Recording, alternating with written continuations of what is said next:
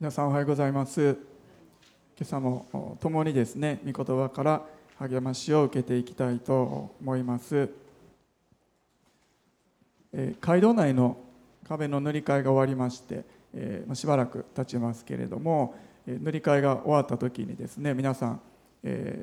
初めてこの街道に入られた時に皆さん声を上げてですねは明るくなったと本当に喜びがあ溢れているのを見ながらですねそのことを思い返すんですけれども、まあ、家でも教会でもまた職場の建物であったとしてもですね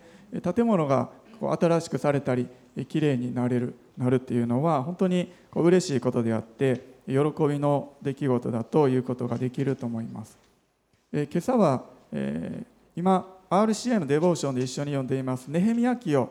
開く予定でいますけれども特にこう城壁が完成してそしてこう喜びがあふれているそのような箇所を皆さんと一緒にお開きします。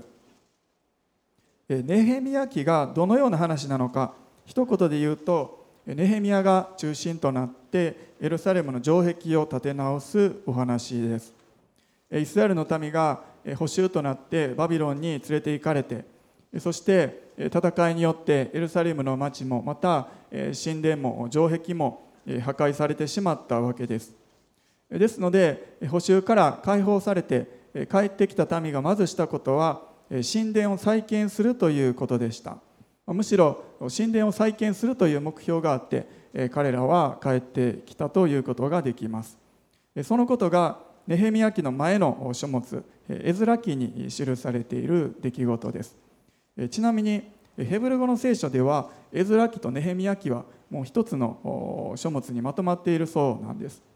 しかしですねエルサレムの神殿が再建された後もその後の数十年間町の城壁は崩れたままだったんです。今の私たちからするとですねちょっと想像しがたいんですけれども城壁というのは当時本当に大切でもう絶対になくてはならないものだったんです。エルサレムという町はもともと神殿があってその周りに市街地が広がっていてその市街地を城壁が囲っていたわけなんです。それで敵からの攻撃侵入を防いでいました。教会の近く富田林に地内町ってありますよね。地内町の場合はお寺を中心にこう町がこう形成されていった。そのような町と言えるんですね。でもちろんエルサレムの方がもう規模とかいろんな意味で全然違うんですけれども、まあ、そのようにですね何か宗教的なものが中心にあってこう町が形成されるという意味ではちょっと似てる部分もあるのかなと思うんです。ちなみに地内町もですねその当時は町の周りに土塁とか堀があってですね入り口は立派な入り口が4つしっかりとしたものがあったそうなんです。でそれらももちろん外敵の侵入からその町を守るために作られたものでした。エルサレムの城壁は神殿を攻撃から守ったりそして礼拝を継続していくためにもう絶対に必要であった。また人々の生活が維持されるためにも必要なものだったんです。そして神様はこの大切な城壁を再建するそのようなビジョンをネヘミヤという人物に与えたんです。そしてネヘミヤのリーダーシップのもとで城壁は奇跡的にたった52日間で完成しました。城壁の長さは約2.5キロぐらいあったそうですのでこれが52日間で修復される完成するというのは今考えてもかなり奇跡的というかすごいことだなと思わされます。もう本当に主が働いてくださってそのことが起こったんです。城壁が完成したのが記されている箇所がネヘミヤ記の7章1節になります。城壁が築き直され私が扉を取り付けた時とあります。ここで城壁は完成したんです。そして今朝お読みしたいのは主に8章なんですけれども城壁が完成した数日後驚くべきことが起こったんです。7章の72節から8章の3節までお読みします。こうして祭司レビ人門営歌い手民のある者たち宮のしもべたちがすなわち全イスラエルが自分たちの元の町々に住んだ。イスラエルの子らは自分たちの町々にいたが第7の月が来た時民全体が一斉に水の門の前の広場に集まってきた。そして彼らは主がイスラエルに命じたモーセの立法の書を持ってくるように学者エズラに言った。そこで第7の月の1日に祭司エズラは男女および聞いて理解できる人たちすべてからなる改宗の前に立法を持ってきて水の門の前の広場で夜明けから昼間まで男女および理解できる人たちの前でこれを朗読した。民は皆立法の書に耳を傾けた。このようにありますけれどもなんとですね人々が集まってきて聖書を読んでくれと。聖書の学者であったエズラにお願いしてきたんですね。エズラがですね人々に聖書を読みなさい集まってきなさいとそのように言ったのではなかったんです。人々の方から集まってきてエズラにお願いしたんです。そして夜明けから真昼頃まで聖書が朗読されて人々はその内容に耳を傾けました。このことっていうのは本当にリバイバルの状況をですね。人々の方からそのような思いを持って集まってきたんです。まず注目したいのは一節の民全体が一斉にという箇所です。注釈付きの聖書をお持ちの方は下の注釈のところを見ていただけたらですね一節のところに直訳一人の人のようにとそのようにあるのが分かります。第7の月が来た時に別に誰かリーダーが呼びかけたわけでもないのに民全体が一人の人のように集まってきたんです。エルサレムの水の門のところに集まってきました。これは本当に驚くべきことですね。一人の人のように。どんな感じなんでしょうか。私の勝手なイメージですけれどもよく海の中泳いでいる魚でですねえちっちゃい魚がこう集まってえ大きな魚に見せかけるようにですねえ泳いでいる集団の魚っていますよね。え本当に不思議でえ統率が取れて一匹のように固まってえ集団が動いていますけれどもま本当にえそんなイメージを私は持ちました。人数は多かったんだけれどもまるで一人の人が行動するかのように示し合わせたかのように彼らは第7の月に集まってきたんです。この一斉にと訳されている言葉英語ですと「man as one」一人のようにと、まあ、そんな感じになるそうですけれども旧約聖書にですね他にも数箇所同じ表現が使われている箇所があります。参考にそのうちの1箇所を開きします。第2サムエル記の19章の14節です。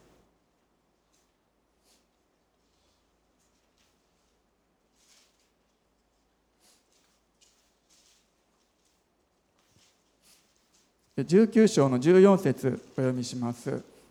すべてのユダの人々はあたかも一人の人のように心を動かされた。彼らは王のもとに人を使わしてあなたの家来たちも皆お帰りくださいと言った。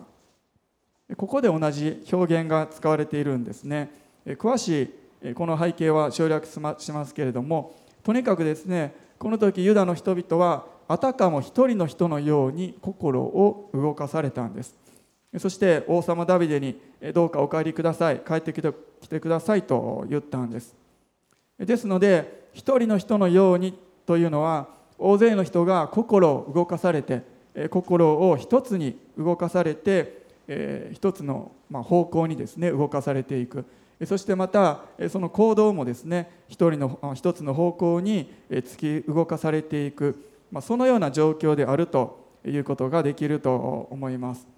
第二サムエル記においてはダビデを呼び戻すということでした。そして先ほどのネヘミヤ記の8章においては立法つまり御言葉を主体求めて一人の人のように民が心を動かされてそこに集まってきたんです。でもちろん心を動かされたということは心を動かした人というか存在がおられるわけで主が力強く働かれた。そうでなければ民が一つにまとまって動いて集まってくるなんてことは絶対に起こらないことだったんです。そしてどこに集まってきたのか。もう一度ネヘミヤ記の8章1節を見てみますと水の門の前の広場とあります。水の門の前の広場です。水の門にはその近くにギホンの泉と呼ばれている有名な泉があったそうです。そこから水をエルサレム城内に引っ張ってくる。本当に大切なまさしく命の水ですね。水を得ることのできる泉が近くにありました。ですので水の門とそのように呼ばれていたそうなんです。水というのは主の御言葉を象徴しています。ですので人々は主の御言葉に植え乾いて喉が渇くようにカラカラに乾いて自分の人生を潤してくれる御言葉を求めて水の門に彼らは集まってきたんです、まあ、皆さんこれほどまでに主のこう御言葉を求めるしたい求めるということ、えあるでしょうか。今はですね本当に簡単にいろんなメッセージを聞くこともできますし日本の場合は聖書を取り上げられるということもないですよね。でもですねそのように御言葉があるんだけれども心はこう乾いてしまって上乾くまさしく谷川の流れを慕う鹿のようにですね乾いてしまうということがあると思うんですね。私はですね思い返してみると一つ思い当たったのは一時期ですね海外にいた時にすごくこう日本語のメッセージにもう植え替いたことがあったんですね。その頃まだ英語もそこまでできないのであんまり何言ってるかメッセージ聞いてもわからない。えだからですねえでネットもですねその当時うまくつながらなかったんですね。え英語で聞いたけれどもでも知らず知らずのうちに私の内側にこう乾いたあ心というものがあったんだろうなと思います。日本に帰ってきて日本語のメッセージを聞くとですね本当にスーッと染み渡るように心に響いたのを覚えています。今の時代ですね本当にみんな植え乾いている時代だと言えると思います。そして何に植え乾いているのかすらも分からずにでも自分を満たしてくれるものを求めている。そのような時代です。預言者のアモスという人はこのように予言しています。アモス書の8章の11節。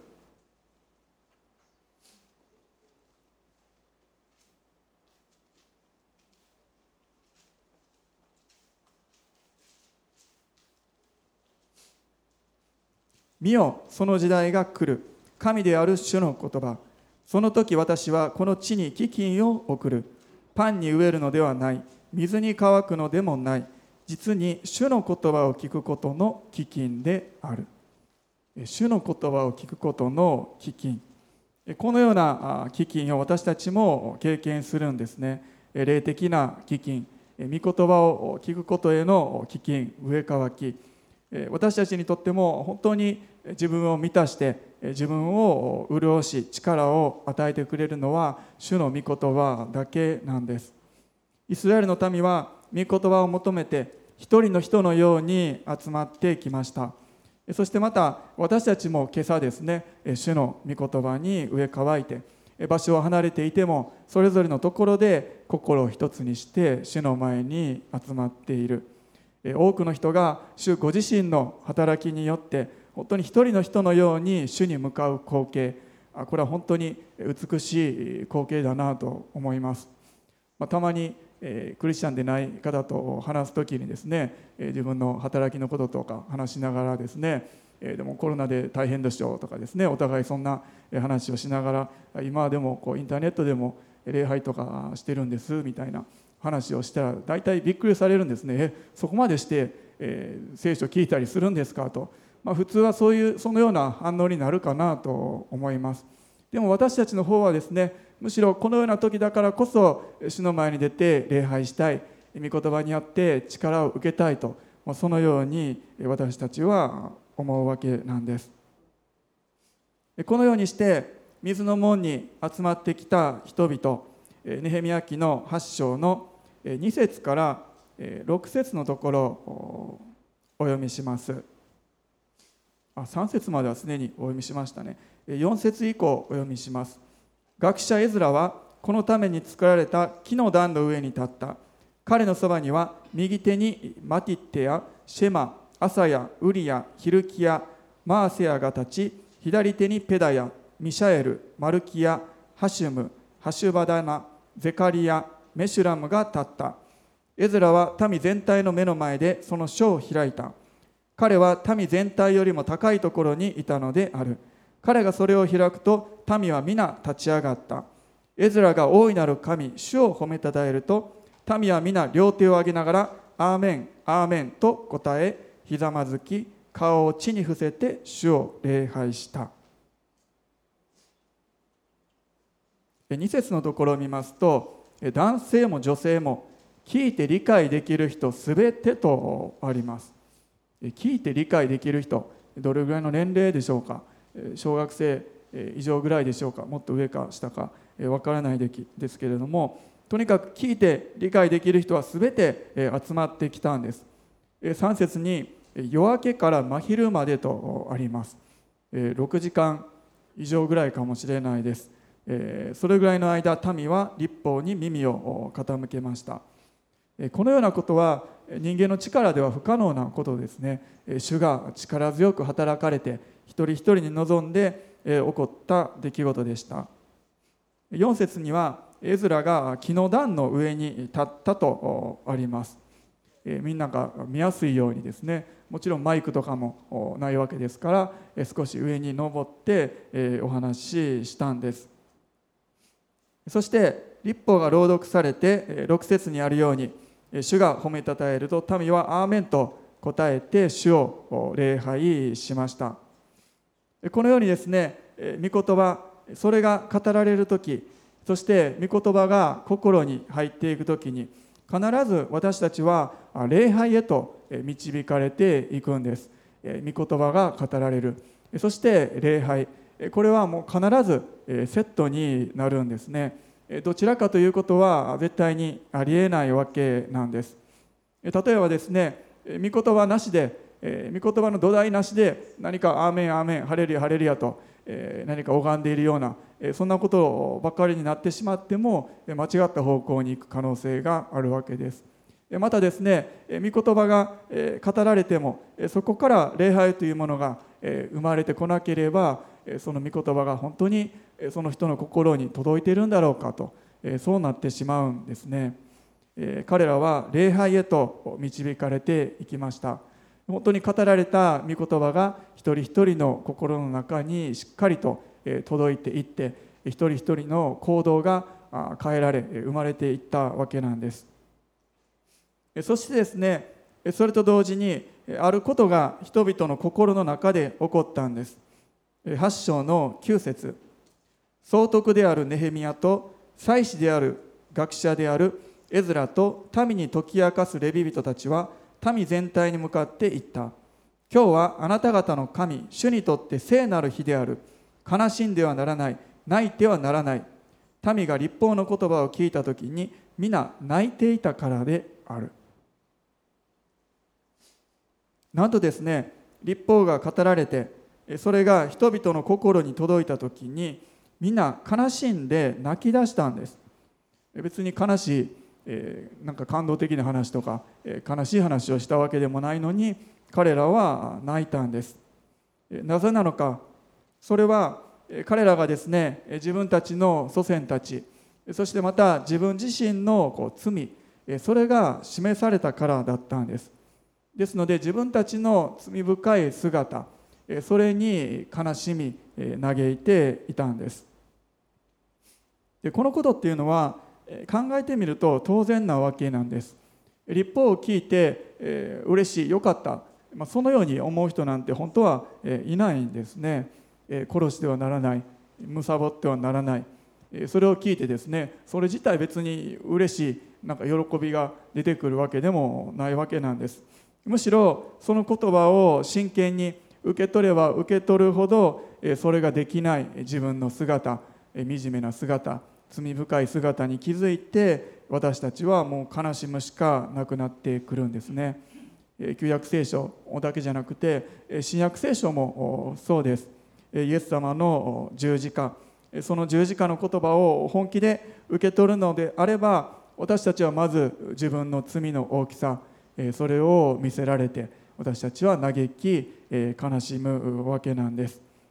私たちも本気で心を開いてその御言葉というものを本気で心に受け取っていくのであれば必ず悲しみそれを持つんです。何か心に突き刺さるそのようなものを体験していきます。これは当然のことなんです。清い清い主を前にしてそして一方でただ自分の罪深さそれが示されてもうどうしたらいいのかわからなくなってしまうんです。有名な三条の説教の箇所でイエス様は心の貧しい者は幸いです。天の御国はその人たちのものだからです。悲しむ者は幸いです。その人たちは慰められるからですと。そのように言われました。え心の貧しさ。えそれはですね自分の心は狭くて愛もない何もない。もう本当に貧しいものだ。豊かな良いものなんて何もないんだと。えそしてそのことに気づいていくということ。それに気づいて悲しむものは幸いであるということ。なぜならそこにイエス様を見いだしてイエス様による救いという慰めを見つけていくからなんです。ですので自分の心の貧しさを知って悲しむということ。これが私たちにとっては重要な第一歩になるんです。しかしですねもちろん悲しむだけでそこで終わってしまったらもう立法も御言葉も私たちにとっては良いものではない嫌なものそれだけになってしまうんです。続けて10節から12節お読みします。さらに彼は彼らに言った。行ってごちそうを食べ甘いぶどう酒を飲みなさい。何も用意できなかった人には食べ物を送りなさい。今日は私たちの主にとって聖なる日である。悲しんではならない。主を喜ぶことはあなた方の力だからだ。レビ人たちも民全体を沈めながら言った。静まりなさい。今日は聖なる日だから。悲しんではならない。こうして民は皆帰っていき食べたり飲んだりごちそうを送ったりして大いに喜んだ。教えられたことを理解したからである。この10節の最後の一文とても有名な御言葉ですね。主を喜ぶことはあなた方の力だから。主を喜ぶことは主を喜ぶことはと昔の古い賛美にもありますけれども実はですね新海訳の第3版一つ前の聖書をお持ちの方はそこのこの翻訳が少し異なっているのが分かるかと思います。第3版ではあなた方の力を主が喜ばれるからだとそのようになっているんですね。ヘブル語の原文ではですね動詞がないそうでなのでここどうやって訳したらいいのかちょっと確定するのは難しい箇所だそうなんですね。ですのでどうしても翻訳に幅ができてしまうようなんです。どちらが正確な訳かはわからないんですけれどもでも大事なのはこの喜びというものがどこから来るものなのかということです。12節を見てみるとそれがわかるんです。12節に大いに喜んだ教えられたことを理解したからであるとあるんです。教えられたことを理解した。そこから彼らは大きな喜びを得たんです。つまり彼らの喜びとは御言葉の理解つまり御言葉が語られてそれが開かれて心に入ったそれが解き明かされてそれを理解することができた。そこから彼らは大きな喜びを得ていたんです。最初彼らは自分たちの罪が示されて悲しんだんです。でもさらに主の深い御心というものを彼らは理解することができた。深いご愛というものを彼らは知ったんです。それはつまりこんな罪深い私たちをバビロンから解放してくださった。そしてまた神殿を再建させてくださり今や城壁まで完成することができた。こんなに罪深くて不従順な私たち。私たちのことも主は見捨てずに愛して救ってくださった。ここまで守り導いてくださったんだと。まそのことを彼らは理解したんです。ですので御言葉というのは私たちに罪を悟らせる。それだけじゃなくてそのような罪から私たちを救い出してくださった主の大きな愛というものを示してそしてそれを通して私たちは喜びに満たされてそしてそれが私たちの力となっていくんです。このように御言葉を知っていくそれを体験していくということは私たちは主の御心を知っていくということです。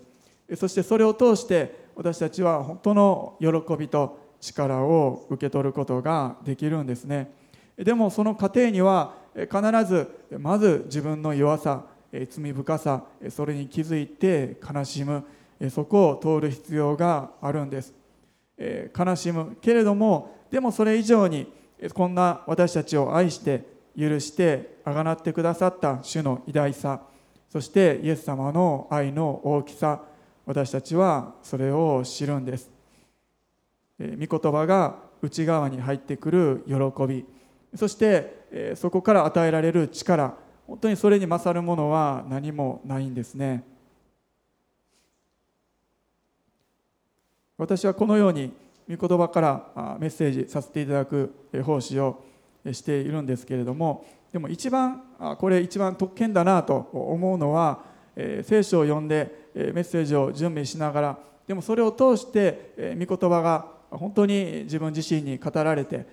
開かれていくそのような体験をもうまず一番最初にすることができるっていうことですね。もう皆さんは2番目以降なわけです。もうこの順番は変わらないんですよね。これは本当にま特権だなと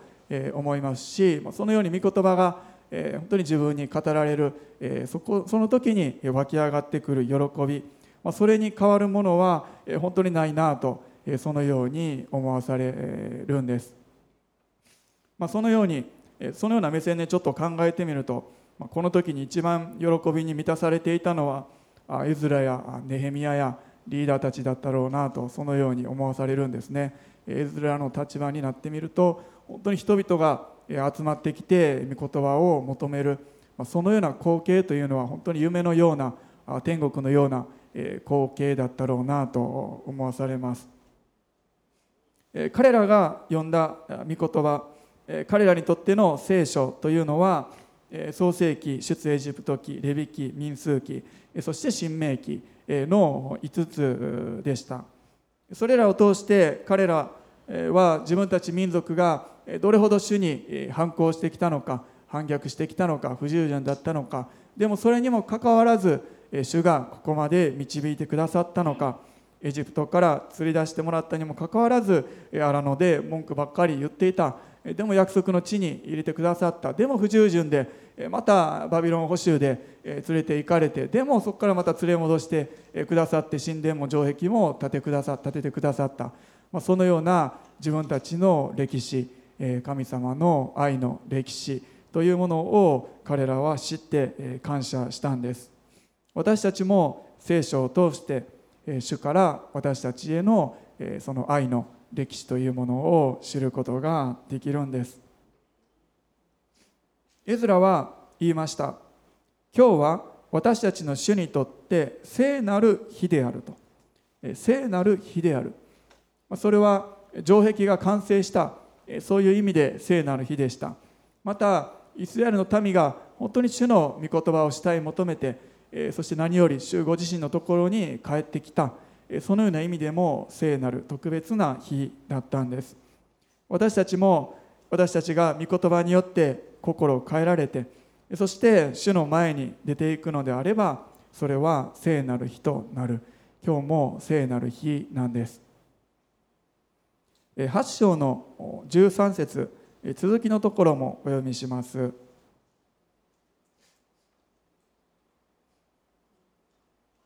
13節。2日目に民全体の一族の頭たちと祭司たちレビ人たちは立法の言葉をよく調べるために学者エズラのところに集まってきた。1日目はですねイスラエルの民すべての人が集まってエズラに立法を朗読してもらいました。そしてそれだけでは終わらなかったんです。2日目にはさらに立法の言葉をよく調べようとして民のリーダーたちやレビ人祭司たちがエズラのもとに集まってきたんです。よく調べようとする。立法を深くもっとしていきたい。御言葉をもっと深く知りたい。そのように思うことは私たちにとっても大切なんです。第2ヨハネの9章をお読みします。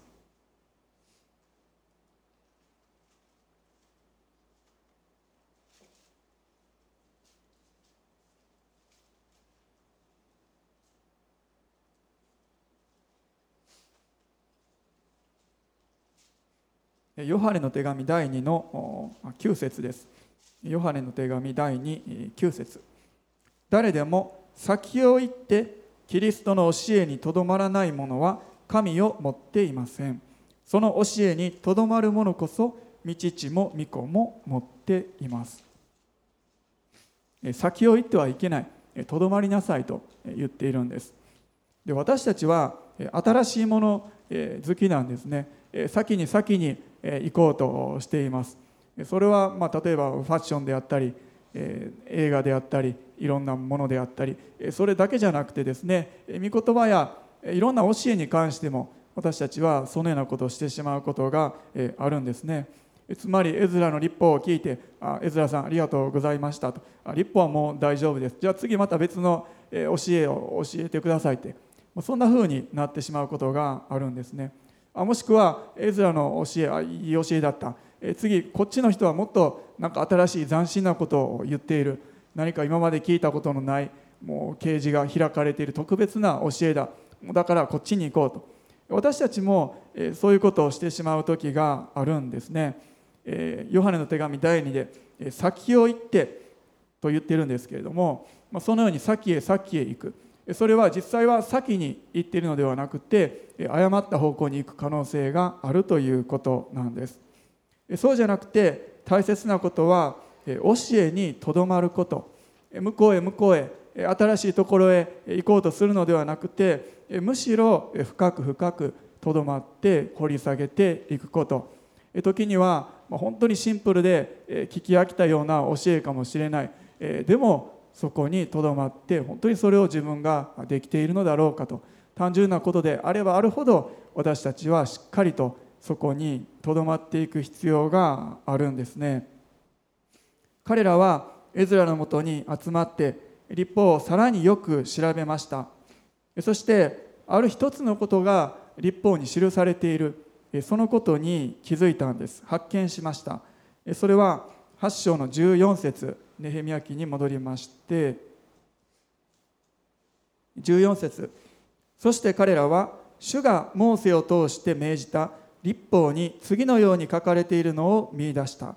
すなわちイスラエルの子らは第7の月の祭りの間カリー用の中に住まなければならない。つまりですねカリー用の祭りそれを第7の月にお祝いしなければならないということだったんです。一番最初に読んだ7章の72節思い出してほしいんですけれども彼らが一人の人のように集まってきた水の門のところに集まってきた。ちょうどその時今その時が第7の月だったんです。今が第7の月である。そして立法には第7の月に仮用の祭りを祝わなければならないと書かれてある。もうそうだったら今この時立法に従ってお祭りをしない理由なんてないわけなんです。彼らは立法の教えに従ってカリオの祭りを行いました。そのことについて記されているのが15節から17節になります。そもそもカリオの祭りというのはイスラエルが荒野の旅を終えて約束の地に入ることができた。そのことをお祝いするお祭りでした。荒野では天幕に住んでいたんです。つまり仮の建物というか仮の家仮仮用に彼らは住んでいました。ですのでそのことを覚えてあの時は仮の建物に家に住んでたけれども主が導いてくださって約束の地に来ることができたと思い起こして感謝する。それが仮用の祭りであってそれを思い起こすために仮のいおり仮の小屋を彼らは建ててそこに住むというのがこの祭りの習慣だったんです。荒野から約束の地に入ったことを感謝して喜ぶお祭り。今彼らにとっては補修から帰還して神殿そして城壁が完成したまさしく約束の地に何かもう一度入ってきたようなその思いを持って彼らはお祝いをしました。17節を見てみるとそれは非常に大きな喜びであったとあります。彼らは本当にこのお祭りを祝いながら大きな喜びに満たされたんです。イスラエルの民は神殿の再建そして城壁の再建それを願っていました。でもですね実は彼らが心の中で一番求めていたのは霊的な満たしだったはずなんです。神殿も城壁もそれらは外側に過ぎないものだったんです。彼らは自分たちの罪と不従順のゆえにカラカラに植え替いていたんですね。でも城壁が完成した時にその時に彼らの植え替きというものがもう最高潮に達してそして水の門に集まってきてそして御言葉によって彼らは潤されたんです。私たちも外側の外観や形式的なことそれを求めているようで実は内側に深い渇きがある主への植え渇きがあるということがあるんですね。でもイエス様に出会って荒野の旅砂漠のような人生から豊かな知恵と導き入れられた。喉がカラカラに乾いてでもようやく水の門にたどり着いてイエス様によって満たされた。本当の満たしというものを経験したんです。このように今朝はですねネヘミヤ記の8章を皆さんと見てきました。民が御言葉を求めて一人の人のように水の門に集まりそこで立法が語られた。人々は礼拝しそして悲しみでも大きな喜びに満たされた。そしてさらにカリオの祭りがお祝いされたんです。最後にこのカリオの祭りとイエス様についてちょっと見たいと思います。ヨハネの福音書の7章の37節から38節です。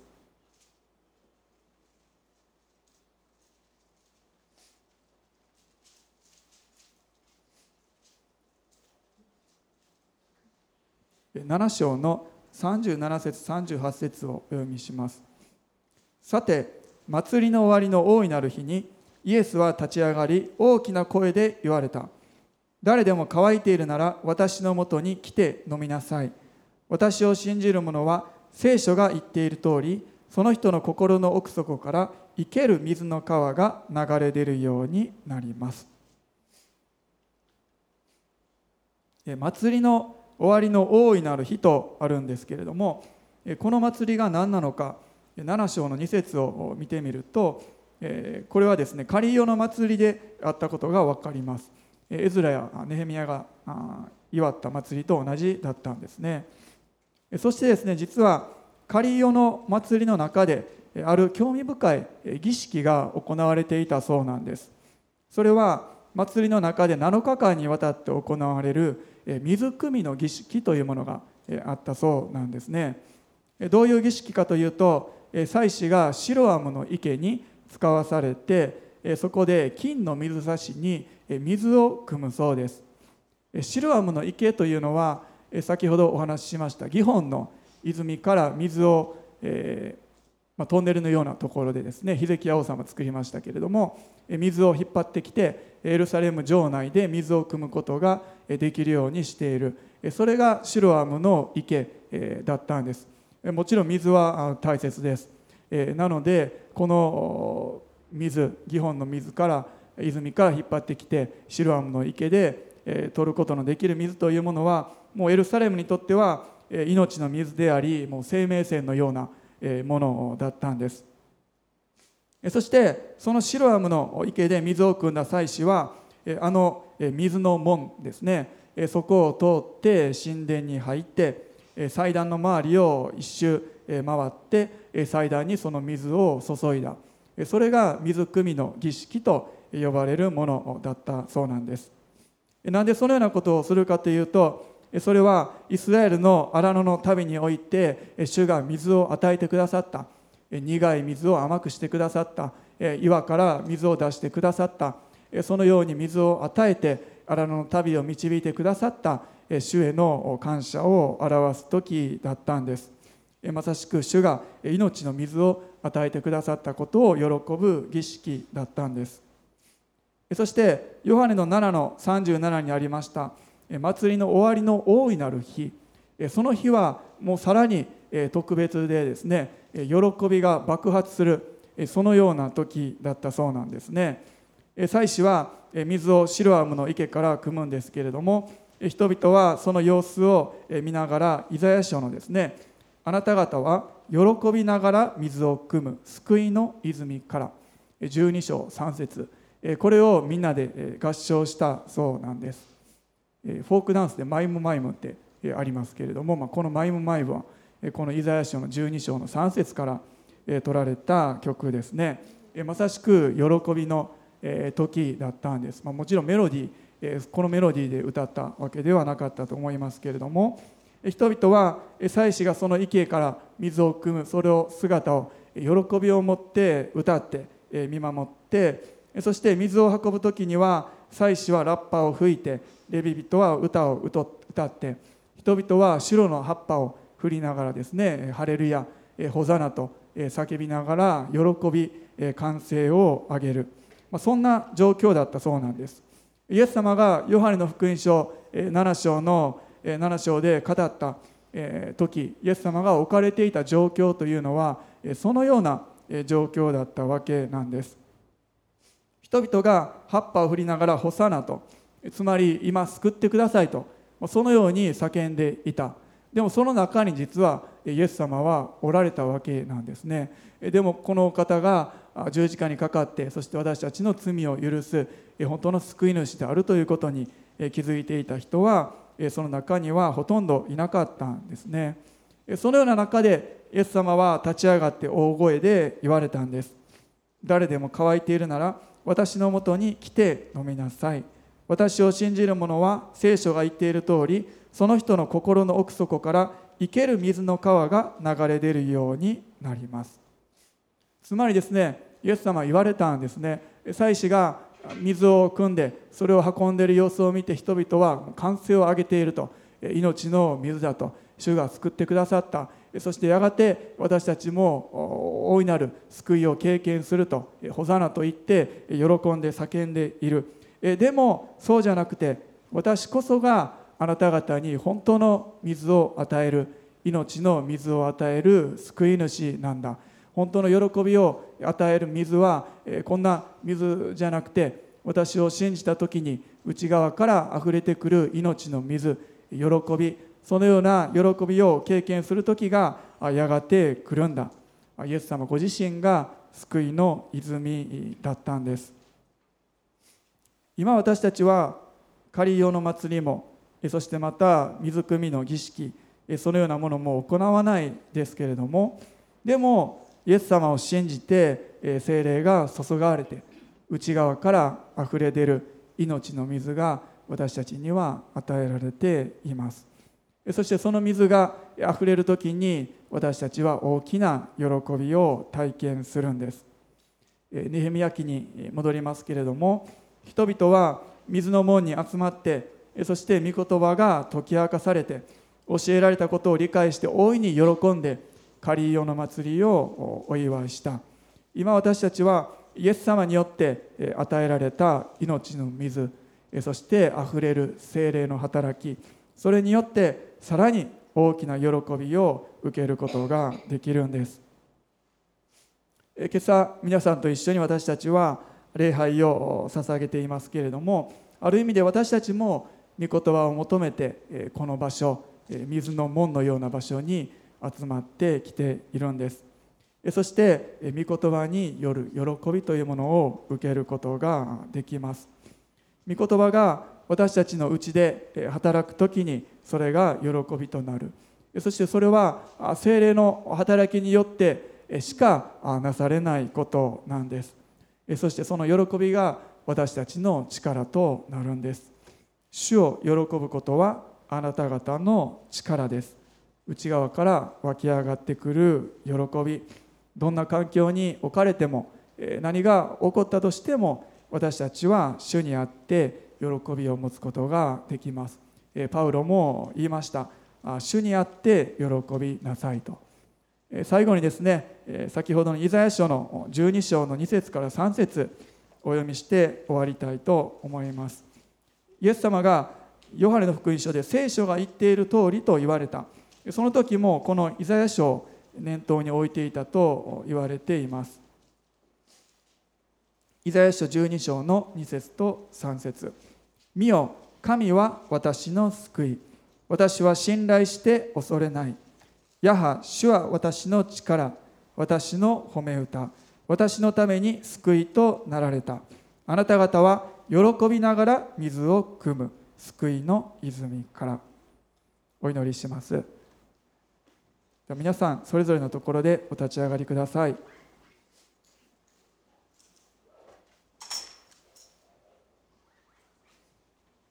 しばらく総額の中で静まって祈っていきましょう。また主を礼拝していきましょう。ハレルヤ天のお父様あなたの皆をあがめます。今日もあなたが私たちの心を動かしまた体を動かしてそれぞれの水の門のところに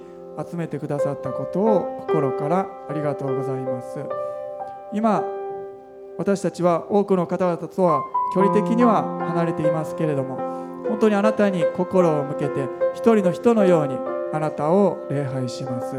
今この時主がご自由にまた力強くそして豊かにお一人お一人の内側に働いてください。御言葉がそれぞれの内側で身となってまた力となりそして喜びとなってそれが溢れてきますように。ハレルヤしようハレルヤしよう。今私たちは心を開いてあなたの前に出てきます。ハレルヤしよ。う今それぞれ主の前に出ていってそれぞれの口で礼拝していきましょう。ハレルヤしよ。うハレルヤし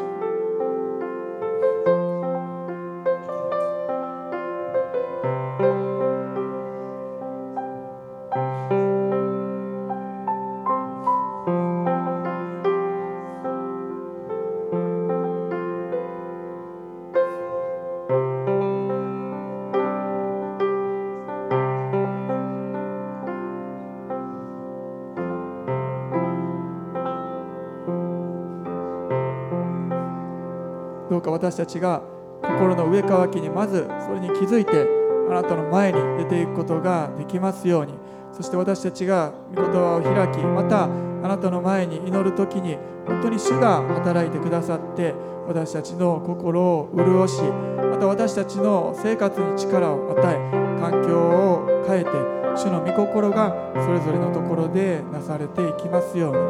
今週もあなたに信頼します。あなたが導いてください。あなたにある喜びで満たしてください。恐れをあなたが締め出してください。ハレルヤ主。ハレルヤ。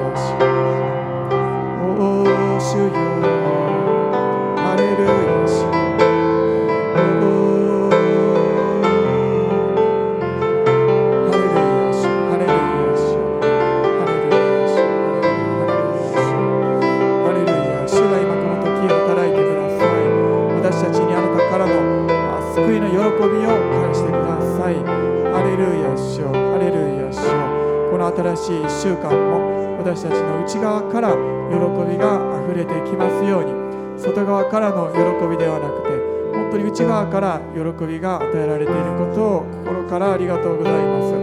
お一人お一人を主が守ってくださって病やまた怪我やあらゆるものから主が癒し救い出してくださいますようにお祈りします。ハレルヤ主ハレルヤ主イエス様ありがとうございます。イエス様ありがとうございます。ハレルヤーシハレルヤーシハレルヤーシハレルヤハレルヤーシハレルヤーシハレルヤーシもう一度最初から参りしましょう。